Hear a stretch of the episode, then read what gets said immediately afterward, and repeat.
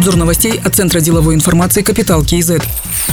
Введение обязательной маркировки товаров в Евразийском экономическом союзе предложено отложить. Президент Казахстана Касымжумар Токаев отметил, что сегодня бизнес находится в сложной ситуации. В условиях, когда нарушены планы развития производства и цепочки поставок, выросла кредиторская задолженность, исполнение затратных решений органов Союза не является разумной мерой. К таким решениям можно отнести введение обязательной маркировки, сказал Касымжумар Токаев в ходе онлайн-заседания Высшего Евразийского экономического совета.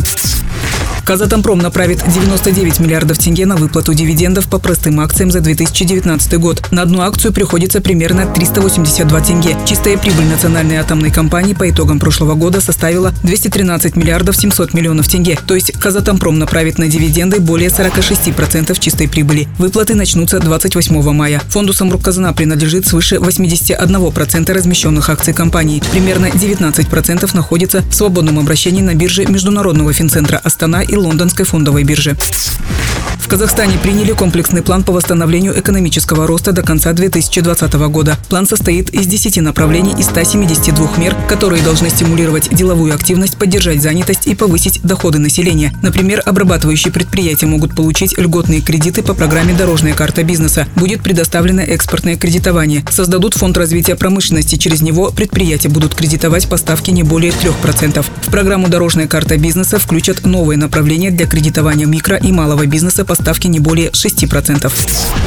Министерство сельского хозяйства отменит ограничения на экспорт муки, зерна и ряда продовольственных товаров с 1 июня. Глава ведомства Сапархан Умаров пояснил, что ограничения были введены во время чрезвычайного положения для обеспечения продовольственной безопасности. Сейчас необходимости в ограничениях и запретах нет. Заместителем Акима Северо-Казахстанской области назначен Ганин Игметов. Ему 37 лет. До этого назначения был заведующим отделом внутренней политики администрации президента. Ранее заместителем Акима Северо-Казахстанской области был Руслан Алишев. Он назначен директором службы центральных коммуникаций при президенте и сменил в этой должности Талгата Калиева. Еще одно назначение произведено в столице. Акимом района Алматы стал Бектенбай Исполов. Ему 37 лет. Ранее работал в администрации президента. Другие новости об экономике, финансах и бизнес-истории казахстанцев читайте на Капитал Киезет.